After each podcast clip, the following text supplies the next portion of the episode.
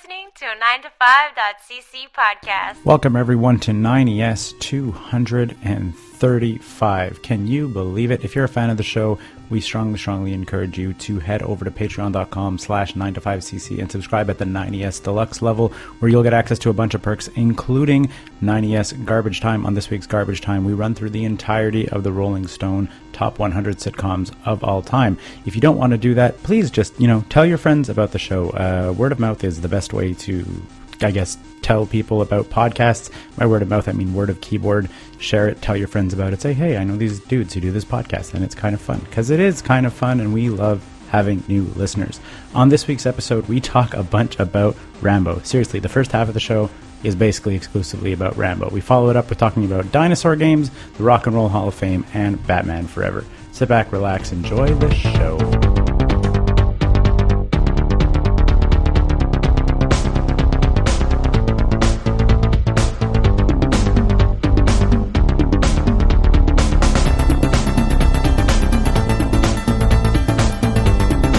My favorite character in Hackers was Chris Overroyd.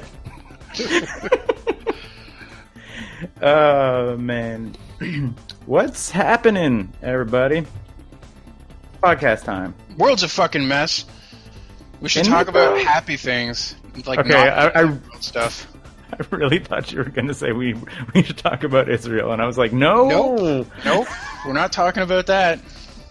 so many people are, and I'm all like, no. They obviously didn't learn from the last however many years that they've been alive. Shouldn't be shouldn't be getting involved.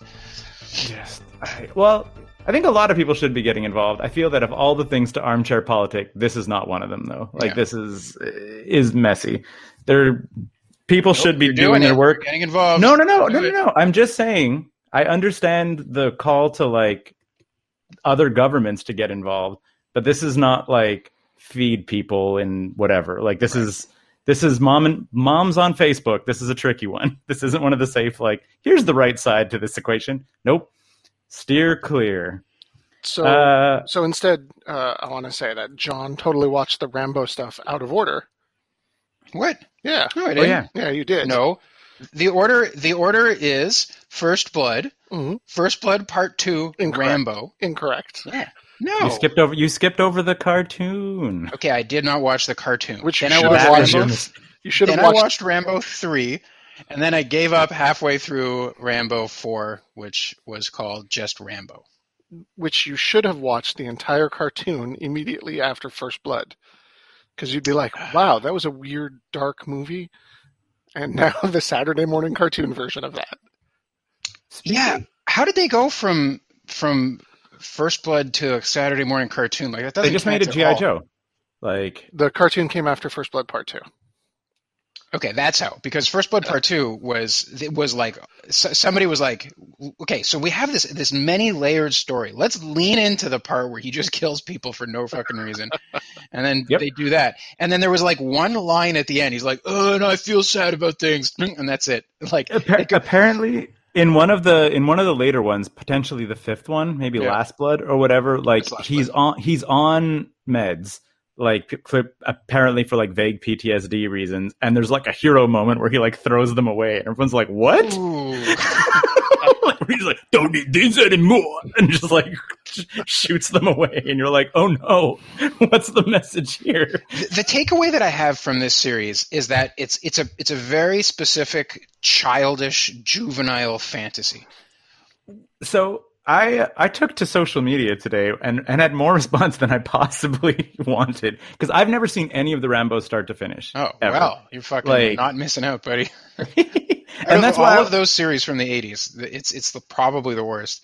Well that and that was kind of my point. Like so I just I went to social media today and was like, does anyone have strong opinions about Rambo? Like I was like, because even people who are like they're pretty good, I was like, that's the most glowing recommendation. And I'm like, and most of the mega franchises. One of them's amazing, and then that's what spawns it, right? Like horror stuff, like you have your your original uh, Nightmare on Elm Street was like extremely good for like weird out there horror. Jaws, yeah, Jaws three is a turd, but like Jaws one is a fantastic film. Rocky mm-hmm. is an amazing film. Like all these weird '80s franchises, the kickoff point was fantastic. Rambo, you like the kickoff point was like even fans of the series are like pretty good. I don't That's like know. the- Keith, you named you, you named three movies, and two of them started in the mid '70s. whatever, but they're '80s franchises. Jaws like and, and Rocky. You know these '80s movies. It's like ugh. Alien 80s was franchises. too, wasn't it? Right. Yeah, the thing is, like, it's really hard to say the thing that makes Rambo good because the action is so preposterous and childish. And and it's not like Stallone's performance is fucking great. He's he's like, you know, he's it's getting- also it's also weird. I'm sorry that he was more involved in the second one than the first one, right? Because I was like, which is the reverse of Rocky, right? Where like Right. Rocky was his baby, and then everyone's like, oh, like Stallone is also not just this like action douche. He he can write and perform and whatever else, and like there's like a pretty good performance. And then like number two was the one that he was more involved in, like in terms of character work and writing the story and whatever. And that's where that's where like if i'm not mistaken having read the articles and having read a bunch of people's comments rambo 1 is kind of a, a cool ptsd mixed with action thing like where he's like a little misunderstood whatever number two is like yeah no you tie the red bandana and you kill everybody. And then number three is like crank that up to i guess uh whoever the president was at the time the, the george bush part Crank that up to Bush. the cranking in number three is that it happens in Afghanistan, and the villains are the Russians. The, Yeah. He's teamed up with the Af- the local Afghanistans, and there's like a number of parts where he's like, "Oh, everybody knows you don't go mess with the noble Afghanis. They never say die. They never let anything, whatever. They can't be defeated. America." It's fucking great. yeah. yeah yeah yeah like number yeah exactly number three is like full propaganda machine But, And- but sideways, arm the Afghani militia. That's that's to the fight thing against to the do. evil invading Russians. The, the great Correct. part of the first one, there, there's there's a lot of character stuff. He has he has PTSD flashbacks in the middle of it. He like the the climax of the film after like the, the setup is that he's in in the Pacific Northwest. He's trying to visit one of his army buddies, like the last guy who's left alive, who isn't him from his platoon or whatever. Mhm. they uh, he gets there and he finds out that his his friend died from cancer that he got from Agent Orange, and then he's like hanging out in the town and doesn't really know what to do with himself, and the local police just like start fucking with him because he's wearing he has long hippie hair, and and they try and run him out of town, and he just like resists to the point where they drag him off to the to the cop shop. And then while they're there booking him he gets all these PTSD flashbacks and then goes into like Rambo mode and escapes. And he the only person he kills in that movie he kills by accident. It's like a thing that he never kills anybody because Yeah. these guys are all on his side and he doesn't really want to hurt them. And it's the evil twisted local p- police who push him over the edge to the point where he's blowing all kinds of shit up. Like it's and then the climax of the movie his colonel who deployed him on all these missions comes into town choppers in and fucking rambo cries for like 10 minutes talking about the shit that he saw in vietnam and, and then he's like okay I, I, sh- I should go to jail now. I, I really caused damage to this city. And like that's the end of the movie. You you it has heart and what's weird is the action is kind of like macho over the top goofiness and there's like a weird synchronicity disparity between the two that like makes it fun to see them in juxtaposition with each other but then you take that and you're like i'm just going to lean into the the action violence juvenile nonsense and then that's the whole second movie it's, yeah, but I, I read an article. Um, I want to say might have been even Esquire or whatever uh, talking about Rambo, and they were just sort of like exact that thing that they get progressively like sillier and sillier, like to the point where it was like really, really not uncommon in the '80s to have um, like Rambo posters up in army recruitment offices right. and stuff. And like and and to which some like military brass was really really opposed to that because they were like rambo is a ex-con who breaks the law all over the place. Like this is you don't want this soldier. Like So I, I, I got my little conspiracy nuggin twitching after seeing that, mm-hmm. right? Because you see the first one, which is really an anti military film. well and and like yeah exactly that's it like it, it's Yeah. It's all about the mistreatment of veterans in general right like yeah, very much so. yeah. That comes up many times. And but there there is a little still a little undercurrent of like this guy is the best. We trained him. He's a super soldier. And then that all that that stuff becomes forefront in the second and third one. So I really thought that maybe the Pentagon had gotten involved and had decided that we need to like change the image of this Rambo character because we can't have a popular film where the hero is anti-war. So mm-hmm. I found, and I, I recalled from years ago that somebody had actually gotten the list of films that the Pentagon subsidized in a Mhm. Freedom of Information Act release. Oh. Film that's on that list, Birth of a Nation. Mhm. Yeah, Film that's not on that list, any of the Rambos. Ooh, crazy. Yeah. So this was like actually Stallone and whoever else wanted to do it, doing it. I wonder if it was just like Stallone just thinks the army is the coolest. No. Because again, like it's it's he he gets in at the second one. You know, like Yeah. that's now, to that's be fair, the weird part. army is Or maybe not maybe not army. Yeah, Yeah, the, yeah, 'cause no, the, not the army. army sends him to die in the second one, and then Yeah, he, he, soldiers like, are the coolest. Yeah, actually, I guess should be the Yeah, no, this was Stallone looking around at all media, saying like Hulk Hogan and GI Joe, raking in millions and millions of dollars, going, "I, I could do that." Mhm. so. That's totally te- what it is. It's Tele- television's uh, Mike Patterson says that Brian Dennehy is a revelation. It's also just a great way to make make a movie. You walk into the woods, the bad guys chase you. You come back, kill the bad guys. You film each location twice. One walking very cool, one while you're fighting. Mhm. That's the movie. So was there, there's almost like a drinking game worth of activity to do in this film, which is when you spot a shot where they had to do something funny so that Sylvester Stallone doesn't look like he's five feet tall next to all the other actors. so there's a lot of shots where like you see his boots and you see the guy behind him, he's like at the level of the guy's shins. or you see him walking along something like on top of a, a bunch of logs, you know, and the other guys are all running around on the bottom and their heads are all the same height. It's fucking great. Every movie they have to do some other other like camera gimmicks to hide it. The other one of the other quotes here. So David Morrell, who created the character and wrote the first one, Mhm. talked said of the fifth one, I felt I was less a human being for having seen it. I didn't make it there, and I, I'm Yeah, going but to, like- but I didn't. Can you imagine? Like this is the guy who created the character and like and wrote the first film, and now watching a movie in the series that you birthed. I feel like I was less of a human for seeing it. I was like, that's pretty damning of where the series ended up from where the like creator of the character intended, That's, right? That Like- is t- totally a reasonable thing to say. E- Even at the start of the fourth one, he's like a gigantic walking cluster of parodies of himself. You know, Mhm. like everything ridiculous you think the character is going to do, he does. It's just, Yep. yeah. that One of the that other other question- comments, though, was that? Go ahead, Scott. Finish yours. No, I was just going to say uh, one of the other one of the other uh, my buddy Guillaume was talking about though that it was also at least by sec- by like two and three was like a meme before the internet. They're like like you Mhm. you you tie a red bandana around your head and you're a badass now. Like Yeah, you grease your skin up and you shoot an arrow. There's all these great ones where he's like he's holding his bow and arrow, and there's like a shot of him greased up, and he pulls the arrow back, pew, and he shoots the arrow, and then it cuts to like something obviously that he's nowhere near, and then it just fucking explodes, Michael Bay style, and he goes pulls his arrow. pew, And then the fucking tank explodes with these giant, giant explosions. It's preposterous. The scene in uh, UHF so perfectly encapsulates the, the nonsense of it. But yeah, yeah, no, the, the but the red bandana thing, like I, again, having never seen it start to finish, it's it's just completely memed, Yeah. all over the place and whatever. So I think that's where it.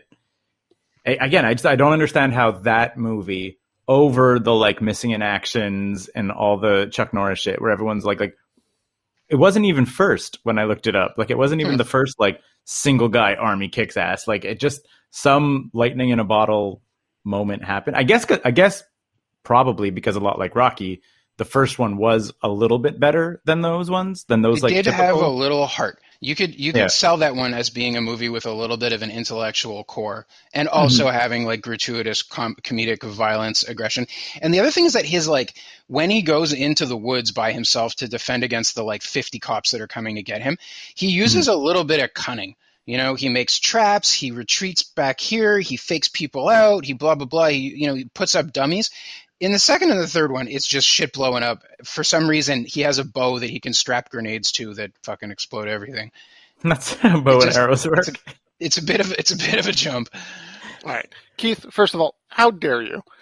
Rocky is a masterpiece of American cinema. Saying it's a little bit better is is just ignorance. How dare you, sir? I apologize to Rocky. Two.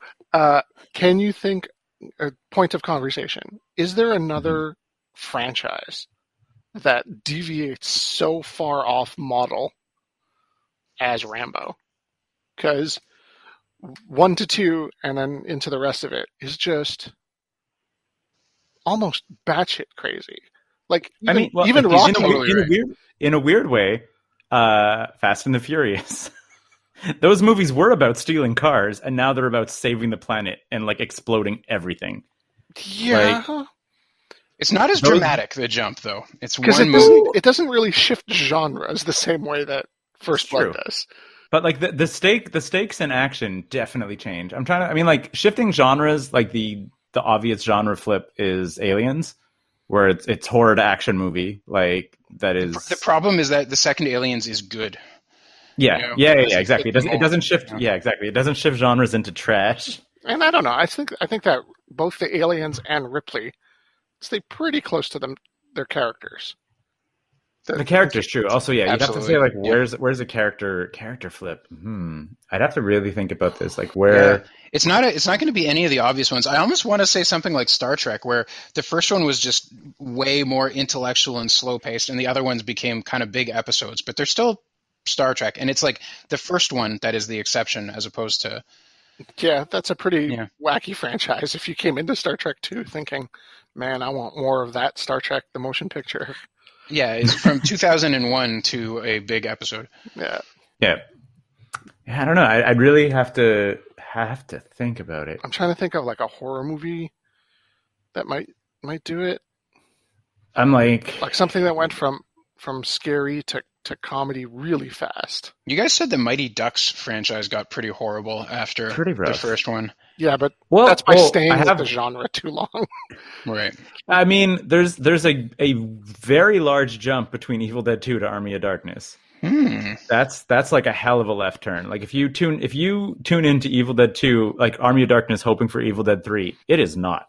It's Right? Like, it's been a while. character- Isn't number two a remake of number one, more or less? Yes. Yeah. one and two are basically the same movie again and Right. again. So Well, because one imagine was if they just college called, picture, right? Like he made it. Yeah, yeah, in exactly. school. but uh, but yeah, that's it. Like that's a pretty big jump, and it and and it's not even that consistent. Like it just Ash goes from being like a little bit of comedy, like a little bit of badass, to 100% comedy, right? Like there's he doesn't have any like It's remorse, like baby. Yeah, exactly. That's it. I was just sort of like, especially if you think about the timeline, like Ash's girlfriend just died like a day earlier, and then he's like, "I'm here to bone fantasy babes," like th- that week, basically in Army of Darkness. To be fair, if you suddenly woke up and you were back in time with a chainsaw hand, with no expectation of getting back to your, your normal time, I think probably boning fantasy chicks would be high on your list too. Fair enough. Um, the other thing I wanted to ask, since you just watched all of Rambo, um, is it a perfect bit of casting that Sylvester Stallone is King Shark in the Suicide Squad movie? I actually don't know the first thing about Suicide Squad, so I, uh, Oh. I don't know that I could say. Thoughts? It's pretty great. I think I think Just- just the idea of having a mumbled mouth Stallone play a man with a shark face exactly. is, is good. I'm for that. Yeah, It's such, it's going to be such a departure from like mild mannered uh, King Shark from uh, the Harley Quinn cartoon, like because it's like it's Ron Funches who voices King Shark in the Harley Quinn cartoon, and it's also Really? great because Really? yeah, it's so great. He's also like just like a computer guy where he's just like, oh, let me reset your password. It's great. And it's like he doesn't even like, but occasionally still goes like King Shark, and he was just sort of like, I ate a man today.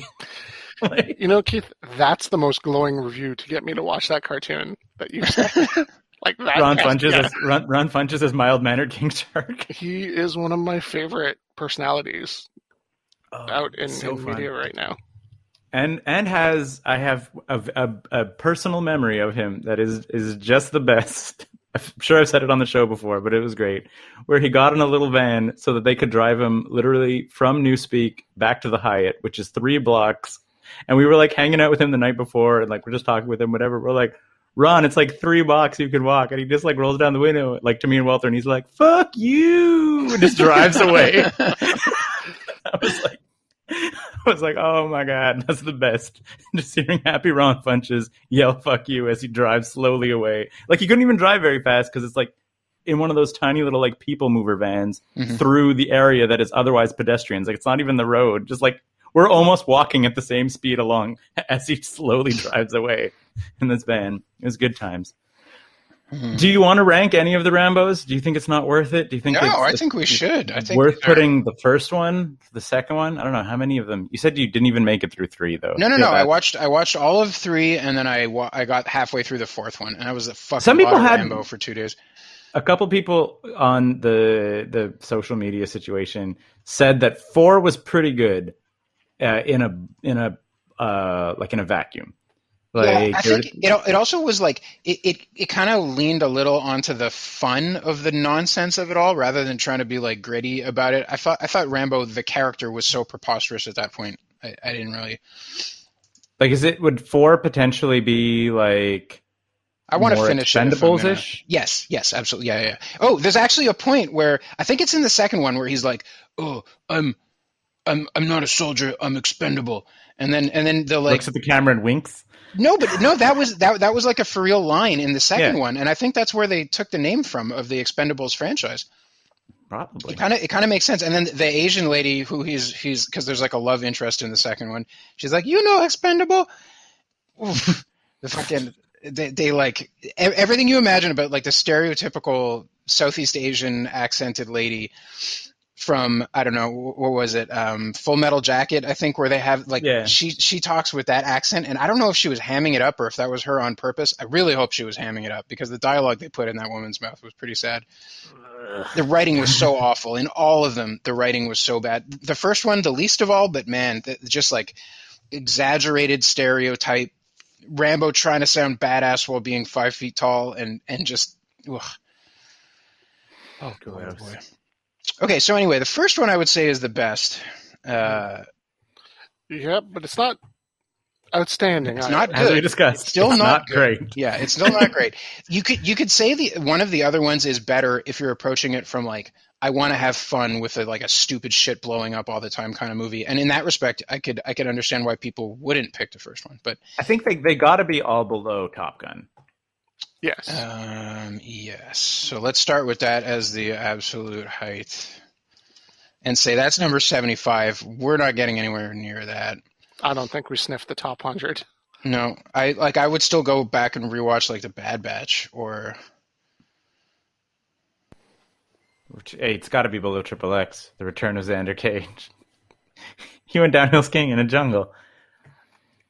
Hmm. Like I feel like the action nip will never get there. well, right? it's above Like, Ghostbusters twenty sixteen. Okay, but that one's a weird outlier in the list. Don't don't use that as a si- signpost. Yeah, I would still watch it before Krush Groove or At, at 121, we've got the Karate Kid. I think that's a weird comparison. That's hard to. I've, I I don't know. I haven't seen the Karate Kid in a long ass time, but I would still put it above Rambo. Probably not too far though. All right, a little bit further down, we've got the Last Action Hero, the other Oh. side Mm. of action movies. Hmm. Kickboxer Vengeance. The first one's better than Kickboxer Vengeance.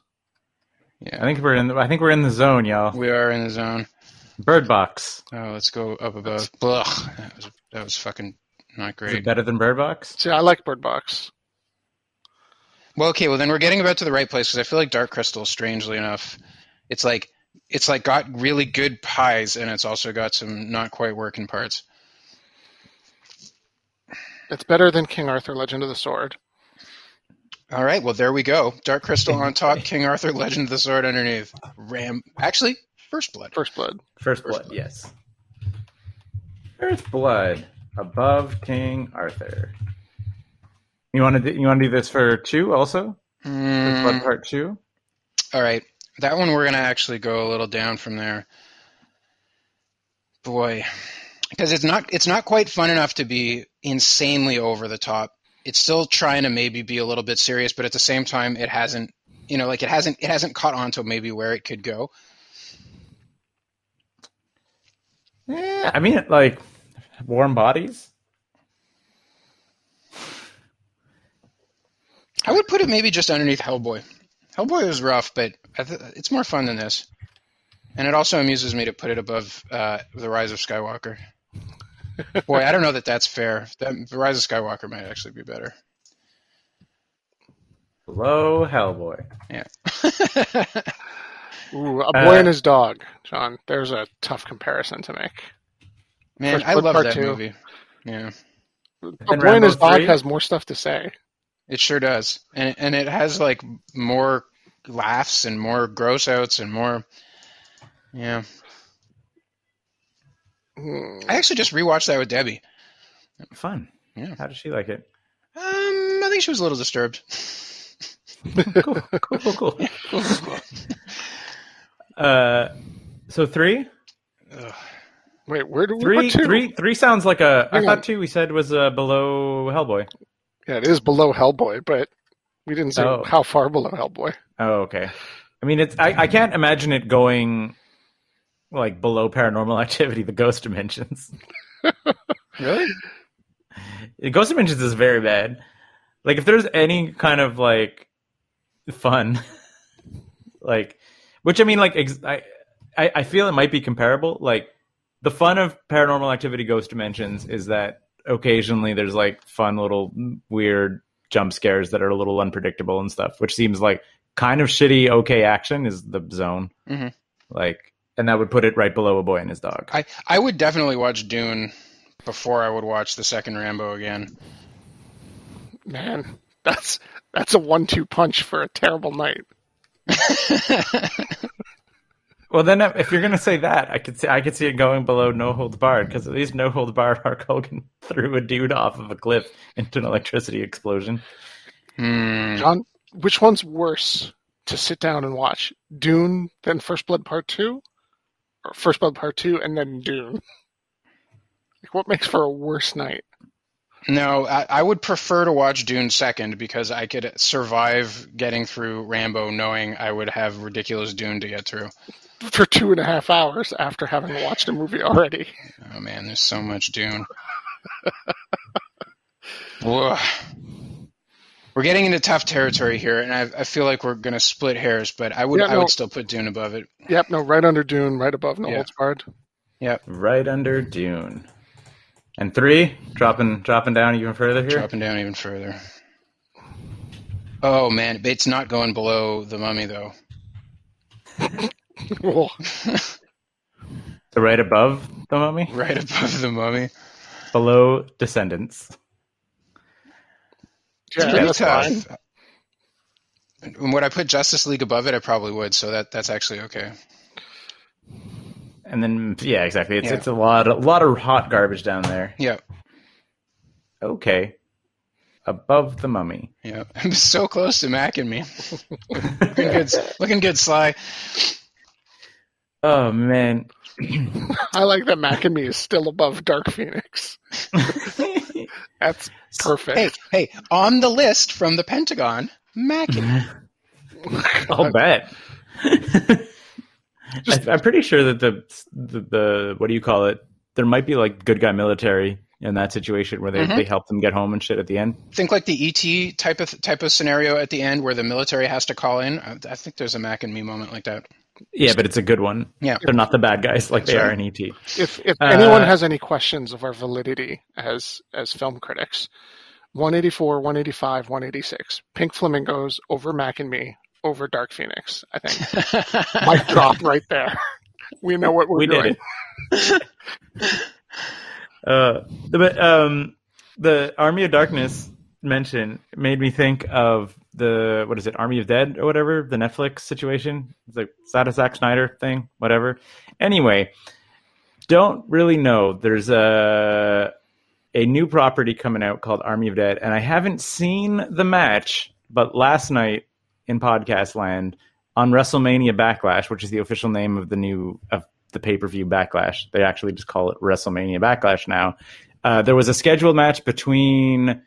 Uh, why am I blanking on his name? Two wrestlers, doesn't matter. Mhm. Uh, and it was scheduled to be a lumberjack match. If you're not familiar with a lumberjack match, uh. John, it's where a bunch of wrestlers are around the outside. And the idea is if you get like thrown out, you get like beaten up by the wrestlers, softened up, and tossed back in. Usually the good guy wrestlers go on one side and the bad guy wrestlers go on another side. So there's sort of like a zone that if you get thrown into and you're a good guy, they might like help you out and like pump you up a little bit, say you can do it and help you back in. But if they throw you to the wrong side, you get thing. It's just like it's just a little way to get more guys on television and like add a little add a little drama. I understand Anyway. that I've never been the most rugged guy, but is that how lumberjacks operate? I well, I Think of think it- so. It's supposed. Think of it like a, a bare knuckle fight where there's a circle of dudes that make sure you can't run away until the fight's over. Uh, but like, but like, some of them are your of and like, and some of them are your buddies, and some of them are the other guy's buddies, okay. right? So if you get like, if you get like sh- shoved into, like, say you're in a bare No, knuckle no, fight, I get sh- it. We'll help you out, but if I you just don't understand the connection to lumberjacking. because lumberjacks are just always fighting and uh, you know chopping down trees and fighting and drinking. Anyway, so the reveal at an actual pay per view, they were like, "Well, where's the lumberjacks or whatever?" And with a tie into Army of the Dead, the lumberjacks are zombies. Are they zombie zombified at a wrestling wrestlers, event. or it's just zombies? they're just zombies. They're not they're not zombies of former wrestlers. They're just they're people no one has seen, but now they're zombies. So the match is the two guys fighting each other and fighting off zombies. Apparently, it's dog shit. Keith, can you think of the most inappropriate current wrestler who could show up as a zombie? Oh, New Jack, 100% New Jack. No, he just passed. He's no longer a Yeah, exactly. wrestler. But he would he would Twist. really murder you. Yeah, but he is not a current wrestler. I want to. Oh, I'm saying they take a wrestler who is a wrestler and make them a zombie. Who's who's the worst person to show up? Isn't there the swamp wizard? He could be a zombie swamp wizard. Yeah, so we're saying a person who is not dead, Yes. like a current person who is not dead, gets zombified. and shows up. Who's the? I mean, Undertaker. Yeah, no, that's pretty normal. I would I'd be fine with that. You Um, like that makes sense. I'm gonna go. I'm gonna go with Black Machismo. Have have Jay Lethal show up as as uh, Black Machismo zombie. I think that's the most rough. tasteless. I mean, especially since they just they they threw Macho under the bus in that documentary series a couple weeks ago. Oh, really? Oh yeah, and in like in a WWE sanctioned one too, Oh. they were like he was all pilled out the all of the end of WCW, and it was like uh, like couldn't get a promo together. Like, but because because he was Macho Man, it didn't show. Like they were like they were talking to. no, they were talking to uh, what do you call it, Gorgeous George? Like his so. this is great. His last his well basically his last major promo on WCW. Like you can look this up.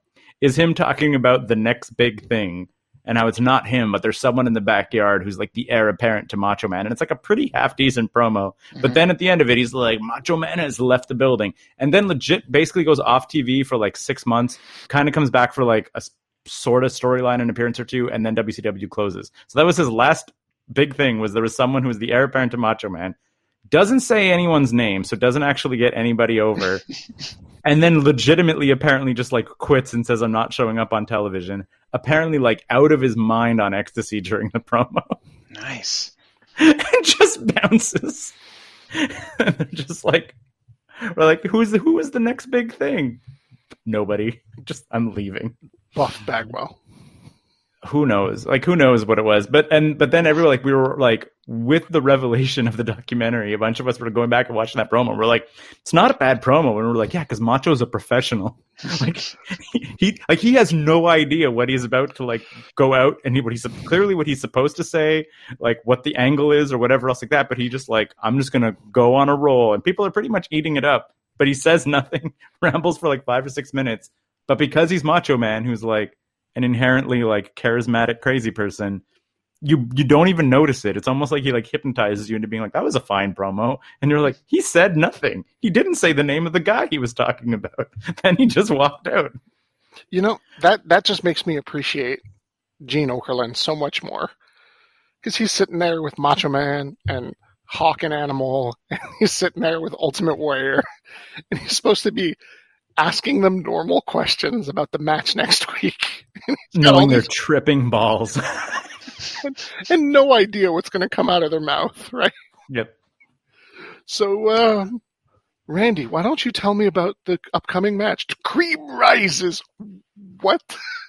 Why do you have that? no the best the best is the the sid sid vicious can we do this again we're live pal Gene, Gene Okerlund's like consummate professional. The guy kind of drops character, says, "Can we do it again?" And like just like Gene just like pulls the microphone, doesn't drop character or anything. He's like, "We're live, pal," and just like puts the microphone back in his face. I was like, meanwhile, I'm like, that guy is getting into trouble when the camera stops rolling. like this is not a pre-taped promo. Like, oh man. Yep. Uh, so another thing I wanted to talk about, I think, is just prime prime podcast talk. Israel. No wait. No, no, we said no. Damn it. Um, is throwing dinosaurs in the grass as a game. What?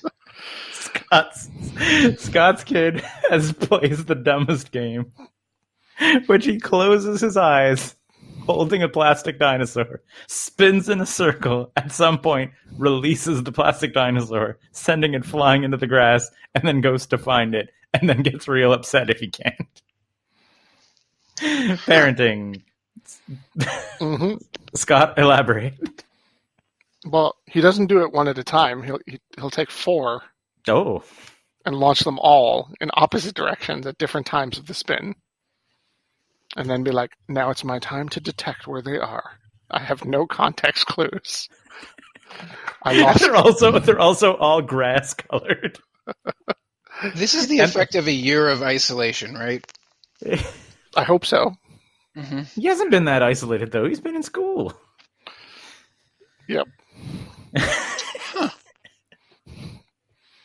It was a fun game we played the day before when I Mhm. was watching him to see where they went flying to avoid this exact scenario, Ah, and not when he just kind of tromped off by himself 50 feet away from the rest of us to throw his toys. With his eyes also, I learned that two inch tall dinosaur figurines are seven dollars because Yeah. they're Jurassic li- Jurassic Park licensed. I, yeah. Uh, par- parenting tips, Scott. Yeah, watch your kids at all times. Helicopter parents. Helicopter parent while they helicopter dinosaurs into the grass. Yep. That's- I would just say the cheaper dinosaur toys. What happened to the dollar store? Scott, you were you were like the king of dollar store toys. Oh, he's got a bucket of those. Just Mhm. those aren't the ones he wants to throw into the grass, John. They're not realistic enough. Okay. They don't look legit inside of the Uh, grass. I'm just gonna write it off as a, a life lesson learned. Was I, I wanted the follow up? Or did you did you have a conversation of just being like, well, this is the game, and you know, like Sometimes want you the- if you want- exactly, if you want the thrill of having to find the dinosaur, you have to like the thrill of victory and the agony of defeat. Yeah, no, my my main point was like maybe some other kid will find it, and maybe that will make his day, and you can take joy in this other kid's joy of Aw, finding a random That's a dinosaur. good lesson. Meanwhile, I was like, just a lawnmower's gonna go over that guy, and he's gonna. Just, I've seen toys that that happen to. It's not pretty. it's not. My dad would get very angry. I could see you lining up your brother's toys on the lawn.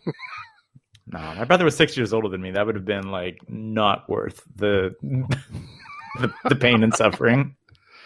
Six years, six year old age difference is not a not some not a surmountable amount. You're six. He's twelve. Yeah, he can Mhm. impose his will on you at any time. Uh, Yeah, don't throw your toys in the public park grass. hmm It was just I thought just the absolute best. I was like I was telling Scott uh, when this occurred. I was like it was uh, something I often heard my parents say where like one of them was like what were you thinking and then the other one was like he wasn't. I was like and I was like that's one of those moments like absolutely Scott was like you know Archer's like grade A student, good at spelling, like can pull dinosaur facts out of thin air, all proper pronunciations, like bright kid. I threw dinosaurs in the grass and lost them. it's great. Yep. And, and that's it. It- She just wasn't thinking. It's cute. It's kid stuff, but Yeah, no, again, it, it was the same game we had played the day before when I Mm-hmm. was closely tracking their, their flight patterns. So uh, Yep.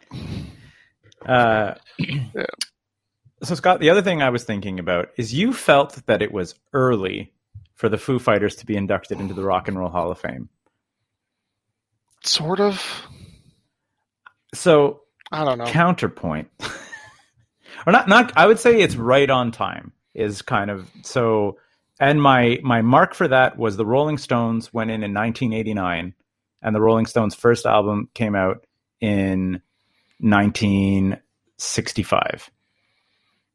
So basically, 24 years, 25 years, 24 years. hmm And for the Foo Fighters, the first album came out in 95. So, and now they're getting inducted now 26 years. So I was like, I think that giant magnitude bands of that size and like influence and whatever, like, yeah, 25 years is kind of when you go in. If you have a career that big for 25 years, you're just in the Rock and Roll Hall of Fame, even though you're still kind of relevant. Because that's like 89, the Rolling Stones were still like, they were not done by any stretch in 89. Yep. Uh, counterpoint. Uh, Mhm. I was in CEGEP when that first Foo Fighters album came out, and Going into up in 95? Yeah. Huh. So It's got old. It's got old. Yeah, I was a DJ at the Selby campus. I, I remember that CD coming into the. the Look. I was a DJ before That- everyone was a That DJ. disc was fucking Yeah. awesome. that was a great record, and I was a big Nirvana fan, so it was like a must listen to record. Yeah. And uh, thinking of them as the old guys going into the Hall of Fame makes me feel very old. So That's that's, fair. why I think it's a bad idea. that's that's potentially legit, but uh, I would but I would yeah. like Grandpa Rock and Rollers to go in, and and not Who's rock left? rollers. Who's Grandpa Rock and Roller who is not in there? Oh, not that man, I know the don't first even- fucking thing about about who's in or not in the Rock and Roll Hall of Fame. I have no idea. They they'll they'll Yeah. put anyone in. I can't think of anyone from like the super sounds of the '60s that isn't. Yeah, I'm sure any band from the 60s Tull. oh, they're in there for sure. Yeah. Like Iggy Pop in there for sure. Like the Animals, they're in there for sure. Man, the animals are fucking great. What's that guy's name? His his voice is awesome. Hang on, they might not be. Oh yeah, they were, but way later. And wait, in, inducted into Rock Hall Revisited? What? This that's not a real. Jethro Tull and the and they're like Rock Hall Revisited is not the Hall of Fame. Uh, what is this? What is the Rock Hall Revisited? Explain this to me. What's the Nope. You Jethro Google something and then No. you don't know what it is. That's what's happening. Jethro Tull in the Rock and Roll Hall of Fame? I don't think they are. They're in this other Hall of Fame. That's nuts. Is it, they're yeah, they're all on top of there. A Rock and Roll Hall of Fame snub list, like number three, is Jethro Tull, not in Hall of Fame. Also, kind of. Well, I mean, Thick as a Brick isn't really rocky, but they are. Neither is Carole rock. King. It's like neither is Jay Z. Jay Z at least has rock attitude, like the, the idea of the rebel. Carole King. What about LL Cool J? I guess also maybe a little bit. Yeah, Mama said knock you out. Kraftwerk is not rock and roll, nor do they have rock and roll attitude. They have nerd attitude.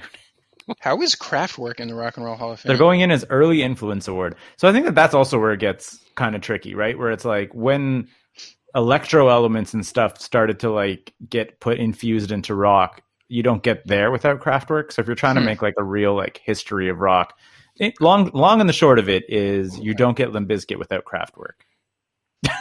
God, I was gonna say Nine Inch Nails, you son of a bitch. like it's hard to put Nine Inch Nails in without Kraftwerk being in.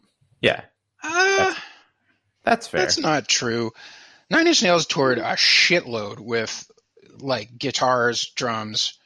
They did Sure, but they also had a lot of sampling and synth stuff and whatever Yeah, pretty early on, and like, and also a lot of his production stuff always had like synth and samples and whatever. And again, if you don't like, you don't really get to anywhere in electronic music without Kraftwerk. Mm, Like, it was so early. I guess. Like, uh, but yeah, going in also Tina Turner, which I think is nice because the uh, only she, one I, I 100% agree with yeah, on, like on this year's list. especially especially since like they're like people are like, but she's already in. But I'm like, yeah, but she's in with Ike and Tina, which is not okay. Mm, like a a having had a stupendous career up to and including uh, we don't need another hero under just Tina Turner. Mhm. So she just gets in on Mad Max credit alone. Mhm. Um, and then also, yeah, like it's weird. I I would feel very strange if like the only way she was in the Hall of Fame was with her abusive husband. Like, you know, like that's that's very strange, especially having had like ten albums or whatever post Ike and Tina. Like, Yeah. Uh, She's the the- icon. yeah, the Go Go's. Jay Z is a weird one, as I think discussed, the Go-Go's are, Go-Go's are a weirder one. especially in the performer category, and not like an early influence thing or whatever else. Like you're like, Like, Shebop, okay, sure, but like, is that Hall of Fame worthy? That's like a Jose Theodore type career. I guess It's edgy and it pissed people off. the Go Go's. You know, she Well- Shebop. Well, the Go Go's consider themselves to be the most successful all female rock band of all time. I guess that's something. I mean, I That they- consider myself to be a god emperor, but that isn't anything. Well, no, but I'm just I'm I'm I'm just saying, and that and that's like literally based on record sales, though. Like like that's not just them saying they're a god emperor. Apparently, like for an all female group, rock group, right? Like obviously, like you know, Spice Girls and stuff outsold them by Right, like right, right, monstrous. Amounts. But like for for an all female rock group, apparently, with rec- like they're the they're top sellers, and I was like, I have a hard time denying that. There's a lot, and then like a lot of like like all female groups or whatever were not actually all female. Like they had like the dude on drums or whatever. yeah. like so I think that's more a damnation of the industry than a credential that gets them into the Hall of Fame. I mean that's the industry's problem, not the go-go's. They're going in. uh, we talked about this also a little bit where I was like, there is a hip hop hall of fame, and I feel that it doesn't go the other way around. like, I don't think Foo Fighters are getting in. But I guess uh I don't know. That's fine. The Rock and Roll Hall of Fame. It's always I think it's interesting. It's it's weird, right? Like because what is rock and roll? Isn't it what just is an rock idea? and roll? Isn't it just an idea? Uh, did, did Scott watch his, his best movie ever? movie 43? No, I totally Oh, got busy on Sunday. Boo. Just consoling a child who lost the dinosaur. Yeah, I- I really want to hear about that movie. I man, it's it's on Prime now. Oh, I'm like, oh, that's helpful. keeps showing up. It's on my list of watch next every time I turn on the TV. It's great. I also like the fact that it is on one of your streaming services because it's just going to mess with your algorithm real hard. Yeah. They're like, because you liked movie 43, it's just going to be recommending you pure hot trash all the time. Um, And like I did watch a hot trash movie last night too. instead of the one you had to, what did you watch? Batman Forever. Oh, jeez. I actually don't think I've seen that since like '98 or whatever when it came out. That's a Clooney one, right? No, No, it's the uh, the the Jim Carrey. Right, Val right, right. That's one. it. But now release the Schumacher cut is like a trend. Is That's it? not the Schumacher cut. It, that is not that. I, I really thought that's why you watch Batman Forever. Is there's like literally something. There's someone who was like, there was another cut that apparently like is basically done that like Joel toured around, and the it wasn't the direction the studios wanted, and like not not to say that like his was also kind of like zany and whatever, Mhm. but like It was like an uh, Adam West meets Tim Burton, right? That's kind of Yeah. how I remember that. But yeah, suppose supposedly there was another cut. So tell us about Batman Forever while I find the details on the release the Schumacher cut because that was I really really thought that's what you were heading with why you watched it because that was a thing that was happening. Well, no, I got really high, and I was like, "This is this is full of day glow and like black light paint, and this is what I want to stare at for a little while." And the thing that really stood out to me that I've never mm, extremely caught before is that it is by far the most homoerotic film in superhero genre that I've ever come across. More Like, than Top Gun? yeah, more than Top Gun because Jim Carrey as Edward Nygma is hypersexual with both Val Kilmer and Tommy Lee Jones. Huh. There's there's like a, a weird strong undertone of of him being in love with Bruce Wayne and trying to use sexuality to endear himself to Two Face. that that one, if you know the back behind the scenes story of Tommy Lee Jones absolutely hating working with Jim Carrey, is is, is hysterical to watch. Like maybe it's just Carrey leaning into it. I, Like I let's let's make Tommy feel real Being- uncomfortable. Yeah, being really trolly. or or it was the opposite. Like I think this would be a weird direction to take, and we're all actors, so everyone's going to be good with this. And Tommy being like, "That's gross," because he's a grumpy old man. But it's it's remarkable how much he leans in and touches him and makes awkward eye contact and like lifts his leg to wrap it around him Wow. constantly. I was like, oh, that's like a weird character thing. And like he's obsessed with Bruce Wayne, right? That's a that's a thing that's obvious in the movie, but it's it's it's bordering on a sexual obsession too. Yep.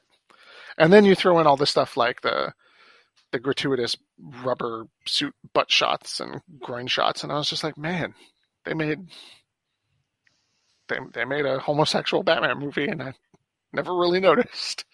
Hmm. Is the ambiguously gay duo from SNL pre this film, or po- was it like a reaction to it? Definitely. Definitely Pre. pre. Pre.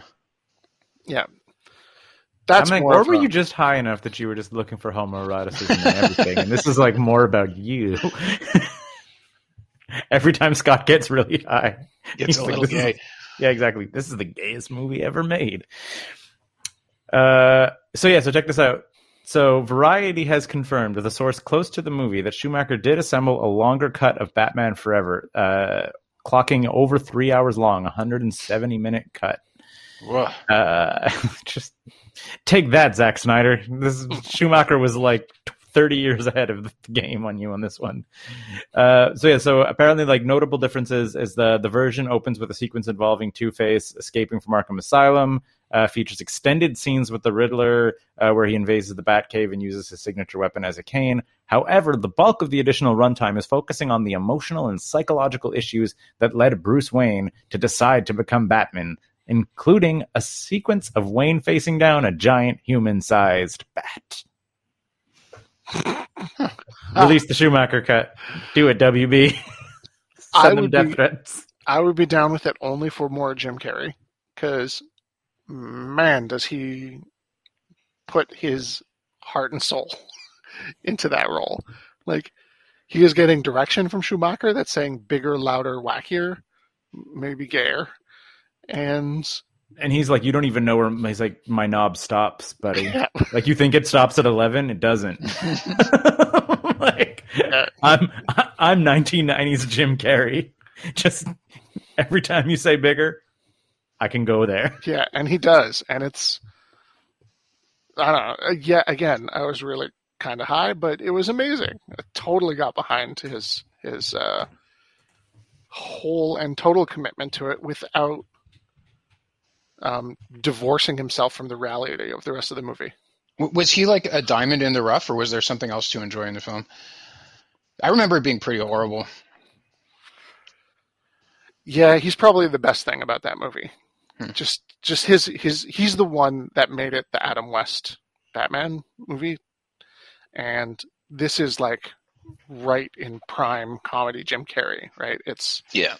it's right between The Mask and Cable Guy, I think.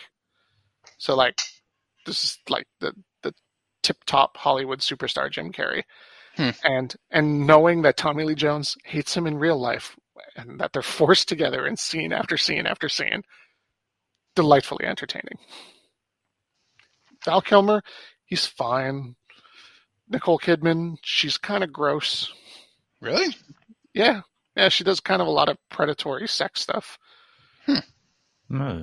Like she takes Bruce Wayne on as a patient and then goes on a date with him and then eventually ends up wanting to start a romantic relationship with him after acknowledging several times he's got repressed memories and lots of post traumatic stress disorder stuff to deal with. And she's just like yeah i'll take my clothes off. It's like ugh, that's that's not right So the soundtrack, though, sold apparently almost as many copies as the Prince 1989 Batman soundtrack, and the soundtrack pretty nuts in terms Oh. of offspring mm-hmm. Yeah. So apparently, well, so there's n- more songs on the official soundtrack than were featured in the film. So yeah, Sure. track one is the "Hold Me, Thrill Me, Kiss Me, Kill Me" by U2. That's a good song. Yeah, One Time Too Many by PJ Harvey. Where Are You Now by Brandy. Kiss from a Rose by Seal. Great song. That that was Awesome. huge. Yeah. Yeah. The Hunter Gets Captured by the Game by Massive Attack. Right. Uh, Nobody Lives Without Love by Eddie Reader. I don't know who that is. Tell Me Now, Mazzy Star. Smash It Up by The Offspring. There's a Light by Nick Cave.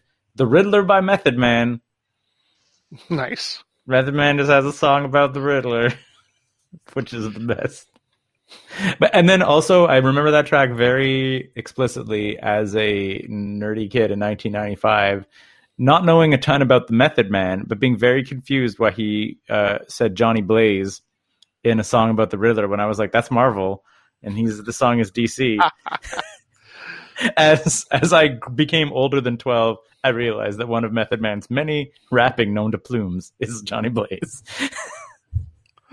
but yeah, he just refers to himself as Johnny Blaze in a song about the Riddler. 12 year old Keith was like, those are different universes, man. What are you talking about, Method Man? um, Passenger uh, by Michael Hutchence. For some reason, they put on a cover instead of the Iggy Pop original. Crossing the River by the Devlins. Eight by Sunny Day Real Estate. And Bad Days by Flaming Lips. Like, that's a. That's a pretty killer soundtrack. The, Yeah. the Flaming Lip song is the uh, the Riddler's uh, figuring out he's the Riddler song. Yeah, like the like- rain's all falling and all that stuff. Yeah. What, like, No, no, he's like in his mad scientist lab, ah. and like it plays like a weird broken carnival kind of song. yeah. It's good. I, I, I, I can't remember other than the tone of that scene and the tone of the song. But yes, I know like I'm, I have a, a visual sonographic memory of what you're saying. No, you know what the Flaming Lips sound like. That's what they sound like. There's a light, I think, is also in. Yeah, there's yeah. I already said that one. Nick Cave. Yeah, good soundtrack. I remember list like that was one of the one of those soundtracks that I owned and listened to a bunch. Just pr- being pretty young, I remember being like that was.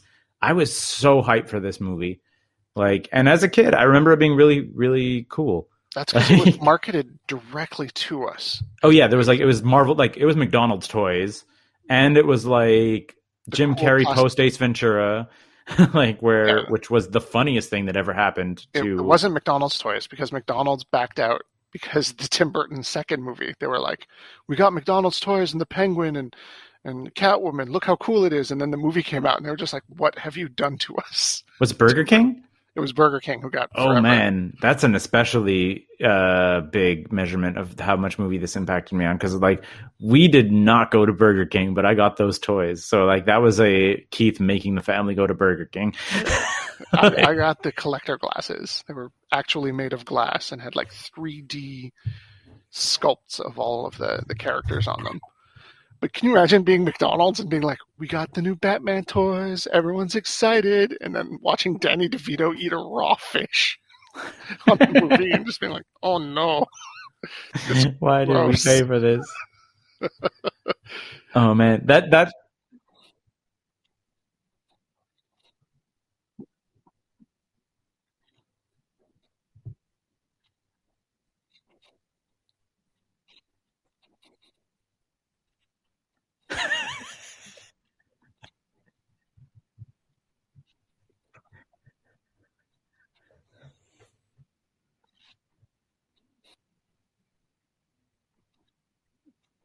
But can you imagine, like, between ten and twenty thousand, like to be to be 10,000. unsure, to be unsure to the degree of ten thousand.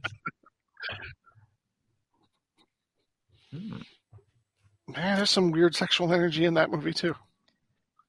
But the Yeah. the thing about Batman is it's not all over the place. It's it's the weird direction of yeah, it's the Riddler and that weird like direction stuff of of the Batsuit. But that's not like a character driven. That's just like a hmm. you know a, a getting dressed montage. That's, I that's mean, no one's fault. like, it's never really explored, but like, if they were like Edward Nygma was gay, it's not a huge stretch. Like in terms of a lot of the oh, portrayals of the yeah exactly like a lot of portrayals of the Riddler have had him kind of like more effeminate and also like at the very least like asexual ish, you know, like of just like being more into his head about things and whatever else. So it's like it's not a I don't think it's not like they forced the character into a pair of shoes that like came out of nowhere. Like And- I'm and thinking for- of like oh, like every portrayal of the Riddler is like certainly not a like masculine character, right? Like Yeah, he's, he's not ultra macho, yeah. and and very, I guess, progressive. Like that's not portrayed as a character flaw. hmm Like Like no one no one calls him out for it in the film or whatever. Like or or like belittles him or makes him feel bad about it. That he's got other awful stuff going on, but it's not, you know, his his sexuality. That's that makes him villainous. No, I want you guys to watch it, and then we can. It was not. It was either Netflix or Prime. It was not unwatchable. It was fine. I started watching, but then didn't finish because we got sleepy. But it was like it was holding up until the point we watched it, and like the reason it got shut off was sleepiness. The Mask, you guys, like Yeah. I was I I've was like shocked at how good it was holding up. I was like, everything about this is pretty amazing. like, like it was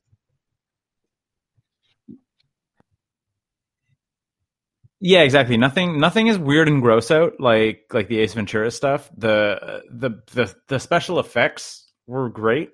Like as the mask stuff, it looks like it totally holds up in that like like little chunky where like around the edges or whatever. But I'm just saying, but like it holds up in still kind of that way where I guess they were just doing like weird like screen uh um what do you call it, like screen tricks and whatever else like what they did in Who Framed Roger Rabbit where you're like yeah the animation's cool and then it's on top of the screen so it looks fine you know like it was more that than anything really CG uh and yeah and just funny and generally it was kind of weird because Jim Carrey when he's Stanley Ipkiss is playing mostly just like not Jim Carrey so you actually get to see him like I guess like early almost acting chops Jim Carrey as Stanley Ipkiss because he's not over the top. But Then he obviously like gets to go to 100 as the mask. And uh, yeah, exactly. We we set it off. Uh, yeah, I think we just post first transformation was where we uh, where we stopped watching it. So I was like, want to go back. No, no, no. Stop because we were sleepy. We were like, okay, I'm, I, we were like, we put it on to kind of like, oh, whatever, just like whatever. And we were like, this is pretty good. Let's like stop it and come back to it when we're like awake instead of just kind of like dozing off in front of the TV. So yeah, Yeah, and and Sarah was like, Ace Ventura is unwatchable now because of the the very unacceptable butt of the jokes. "There's a lot of transphobia going on Yeah. in that movie." Yeah, you can't you can't watch it again. yep, as funny as it is watching him go slow motion with the football.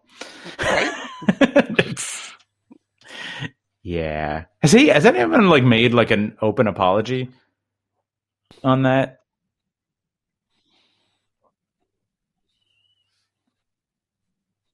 Yeah, I'm wondering if you just went like, like Eddie Murphy being like, "It was funny then."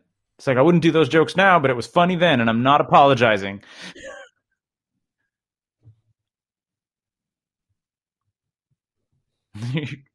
you were uncomfortable.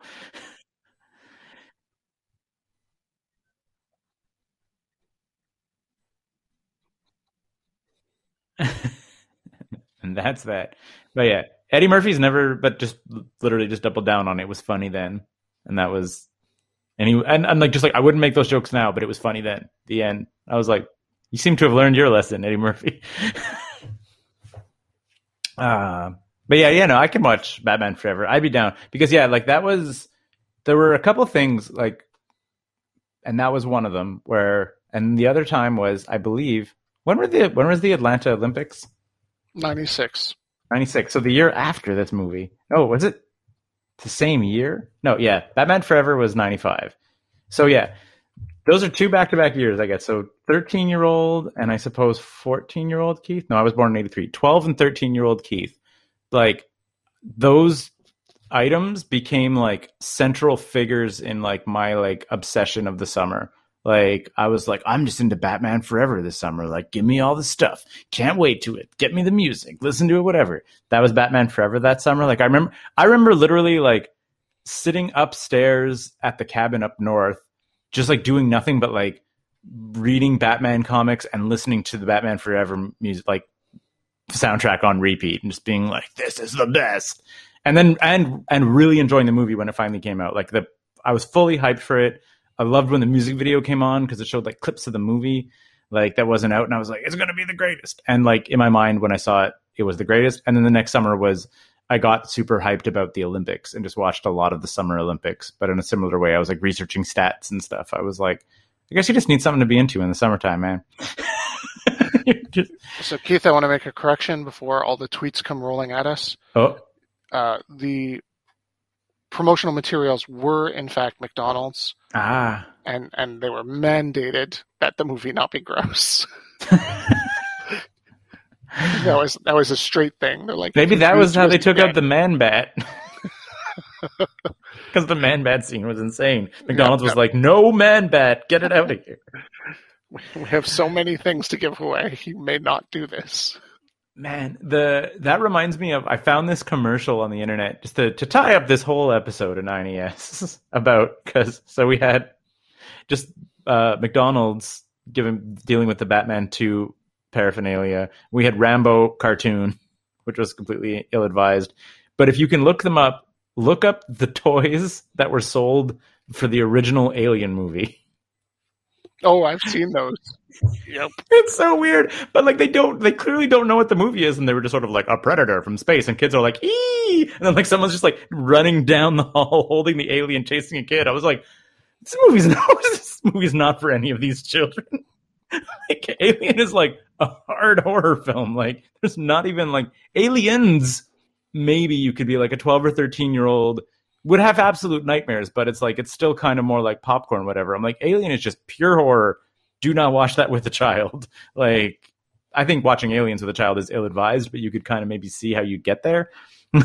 but like Yeah. Alien, Alien One, and it's just like these. It's like a, an 18 inch tall alien toy that these kids are just running around with playing, and like, car, like toy voiceover guy is just being like, "Look out, an alien!" like, and kids are just like, "Ee!" and And they were made by Kenner the year after the Star Wars boom.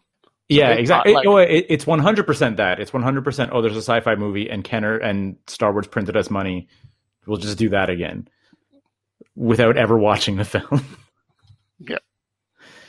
Uh, And so, yeah. having seen the toys that made us, that's how they thought. yeah, They they were just like, whatever. We don't know what we're making. We're just going to make them and hope it works. Well, yeah, uh, well, yeah, especially like everybody at Kenner was just sort of like Star Wars is kind of stupid, and then they were like, "Oh my god, we're so rich now!" like nobody, like that was a nobody picked what what was it? Like every other toy company had like hard passed, even though like Lucas Lucas saw the money in toys and was pitching like entire lines of drawings of like toy lines and stuff to the toy companies, being like, "Just make them, please. I made all these cool spaceships and stuff." make them toys, trust me. And every toy company was like, no, you're an idiot. And Kenner was like, whatever. And then it exploded and they couldn't produce them fast enough. That was the, They were selling Uh, cardboard. well, yeah, they sold empty boxes with the promise of toys. Yep. Like you could, you could buy the collector's case for the toys so that they would have something to sell at Christmas, knowing full well that they didn't have like, like, and it wasn't like, that they were lying to the kids. They were like, or like, lying to the parents. They were saying like, the toys aren't ready, but if you buy this case, you're gonna get all eight of them in the mail or whatever the hell. Like, so it was like you were buying the future so that you could put something under the tree, an empty box, which was a- display case for the future of Star Wars toys because that was like how hot the demand was for these freaking toys. hmm Friggin' nuts. I think that was the 9 to 5 entertainment system. I guess tune in for Garbage Time where we talk about the 100 best TV shows, maybe? I think that, make, I think that makes sense. We should do that. Yeah. Tune into Garbage Time where Jon forgot to prep on the topic.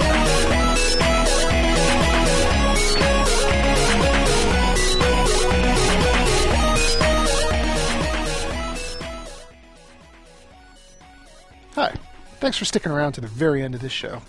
That means you're our number one fan. As our number one fan, maybe you're wondering a way that you can show your support for this. We've set up a few ways, and the boys are going to tell you about it now. If you like this show, you might know other people that like this show, or maybe they'll like some of the other stuff that we're doing on the website. If that's the case, you can tell them all about it using all of the social networks like Instagram, Facebook, Twitter. We're on all of those, or you could just, you know, send people links directly to the website. Or if you live in a world without the internet and you only listen to podcasts, you can tell people about it with your human mouth. There's other ways we could support us, Jon. If your interest in supporting us extends to the financial section, you might consider patreon.com slash 9 to 5cc. If you go there, you can get perks like early content, you can get your questions answered on the air, and you could get extra art. We've been doing this show for a long time, so we kind of know what we're doing. Not really. 9to5.cc. Podcasts, blogs, and comics. Made in Montreal since 2011.